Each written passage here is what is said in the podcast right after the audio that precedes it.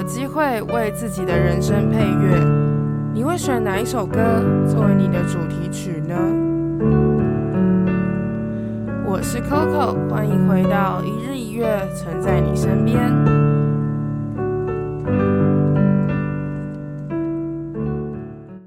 Morning Morning，大家早安，我是 Coco，欢迎回到一日一月，存在你身边。这集是你推我评的第七集。那我今天要跟大家分享的歌曲是阿令的《我值得》。这首歌收录在他二零一四年的专辑《罪恶感》里面。推荐这首歌给我的人呢，他说他那一阵子听了很多的华语流行音乐，那这首歌让他特别有一种很想要去舞动的感觉。他给了这首歌七分。其实我一直都知道阿令废话，谁不知道阿令就是。在讲什么？好，反正就是大家都知道阿玲是谁嘛。可是我其实真的没有好好听过她的作品，我真的很少好好听很多人的作品，所以 I'm so sorry。但是其实我要跟大家分享一个，我觉得阿玲有一首歌，我之前就很喜欢的，是四大运的主题曲《一直走》。那个时候我是参加那个 Go 开幕式 Go Go 表演，我是其中一台小黄色，我忘记我是第二台、第四台 B four 嘛，还是我忘记了，反正。那时候练习的时候就一直播这首《一直走》，我就觉得这个编曲、这个人声、这个混音真的太棒，就在听的时候觉得很棒，然后那时候表演的时候也觉得很棒。我觉得在庆典的时候放这种电子音乐真的很爽诶，电子音乐搭配灯光秀，哇，真的是一绝。所以我那时候就觉得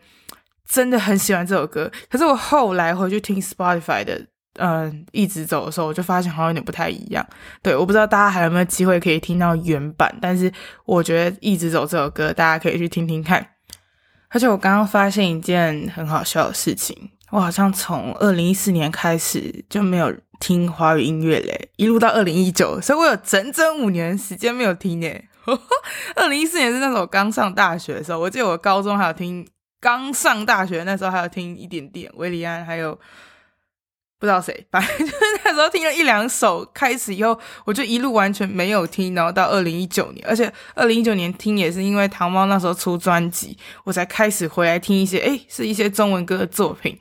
所以我觉得其实我有一些断层啦，嗯，所以就讲的话，嗯，大家可以听听就好，真的，天哪，好啦，那在我们开始之前，还是要老规矩跟大家说一下。你推我评是一个非常主观的评论节目，希望每个人都是听过歌曲，有自己的想法以后，再来参考我的意见。那也希望大家可以保持开放的心来聆听这集 Podcast。那我们开始吧。A-Lin 的这首《我值得》，它非常的华语流行，真的就是一个很喜欢。华语流行的人应该是会喜欢的一首歌，我觉得啦。它的前奏钢琴非常的明显，但是主歌要进古典的时候，其实就小小的突兀。诶，那个突兀感是对于不习惯华语流行的人会觉得突兀吧？我觉得，因为其实我记得我之前在我之前在学编曲的时候，然后我老师就有跟我讲过这个手法，然后他就有跟我说，诶，其实这个很常用，但是他自己没有到很喜欢。然后觉得说，诶，如果如果有机会可以让他做得更好的话，他会想办法去包装或什么之类，对。但是那个鼓直接踩进来的时候，其实，嗯，有点很直接，很像有点有点粗暴，对，就是真的是粗暴的感觉。而且他后面开始再加一些编曲，然后很多的细节慢慢推起来的时候，其实。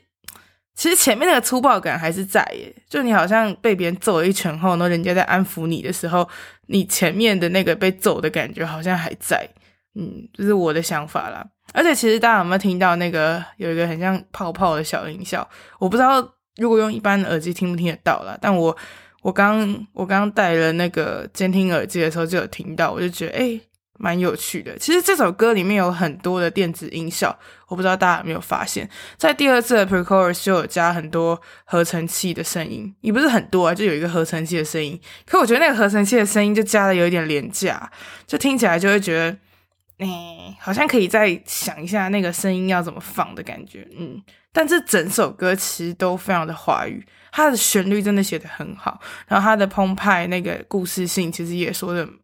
算是完整吧，对，他想要带动的那一个，嗯很正向的能量，然后觉得自己是很棒的那个状态，其实是有带出来的。而且我觉得那个光是钢琴跟鼓这两个部分，就真的是很华语的手段呢。嗯，我觉得其实如果当你说这个是一个很华语的歌的时候，不一定是一个贬义。像我自己就会觉得说。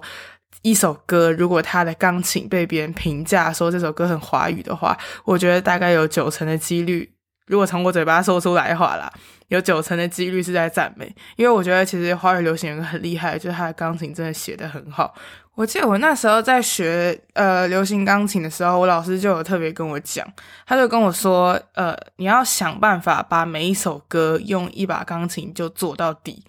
然后那时候好像我们练了一首歌是卢广仲的《期末考》，那首歌的钢琴本身就已经小复杂，但其实也没那么复杂。可是老师就让我练那个歌，然后尽量把所有的乐器全部加进去，用一把钢琴弹出来。所以其实我觉得在流行钢琴里面，华语音乐其实是蛮前前卫的。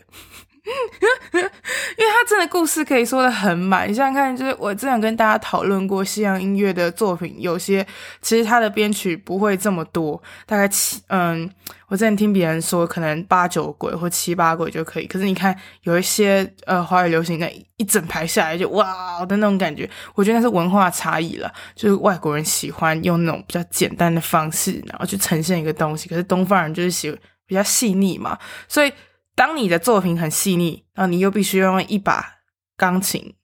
或者是诶一台钢琴，那个词汇不对，一台钢琴或者是一把琴、一把吉他，然后来呈现的话，其实就很考验那个功夫。对，所以我觉得，如果有人说华语的你这你这首歌的钢琴很华语或什么之类的话，其实我不会觉得那是一个，不会觉得是一个贬义，反而是一个褒吧。嗯，对。所以我觉得，就是这首歌的鼓真的是我的一个很大的 bug。我不知道我自己是不是真的太习惯 alternative R&B 那种糊糊的鼓声，就是懵懵的那种感觉。那我真的觉得这这一首歌的鼓太干净，有点干净到会觉得，我不知道诶，不太舒服。就我自己听的不太舒服。对啊，其实其实我觉得华语流行的混音是我不太习惯的啦。我不知道。我觉得习惯的人就会很喜欢，那我就觉得我不太习惯，因为我就没有这个听这个歌的习，嗯，对，我就是没有听这个歌的背景，没有错。但我整体来说，我其实还是觉得很好听。阿令的这首歌还是很好听，我觉得我就跟我前面讲一样，喜欢华语的人一定会觉得这首歌很有趣，而且它的律动感，它加入的东西，甚至它的桥段，它怎么安排，你应该都会觉得很好玩，对。但如果你跟我一样是喜欢比较偏西洋音乐，从小大家都这样听的话，我就不知道你会怎么看了。嗯，所以我会给这首歌七分，因为我觉得对于华语流行，真的真的就是可以，就是要写到这样。对，但是我自己本身是不太喜欢，就这样。我我觉得他真的把华语流行歌做的该做的全部都有做到，然后他的编曲、他的桥段真的都。很棒，但是就不是我的 taste。嗯，好啦，那今天的分享就先到这边。如果你有什么想推荐的歌曲，请到这集 podcast 的你推我评表单里面填写。如果你对我的评论有什么想法，也欢迎你到我的 Instagram one day one music 私讯我。那我是 Coco，我们下次见喽，拜拜。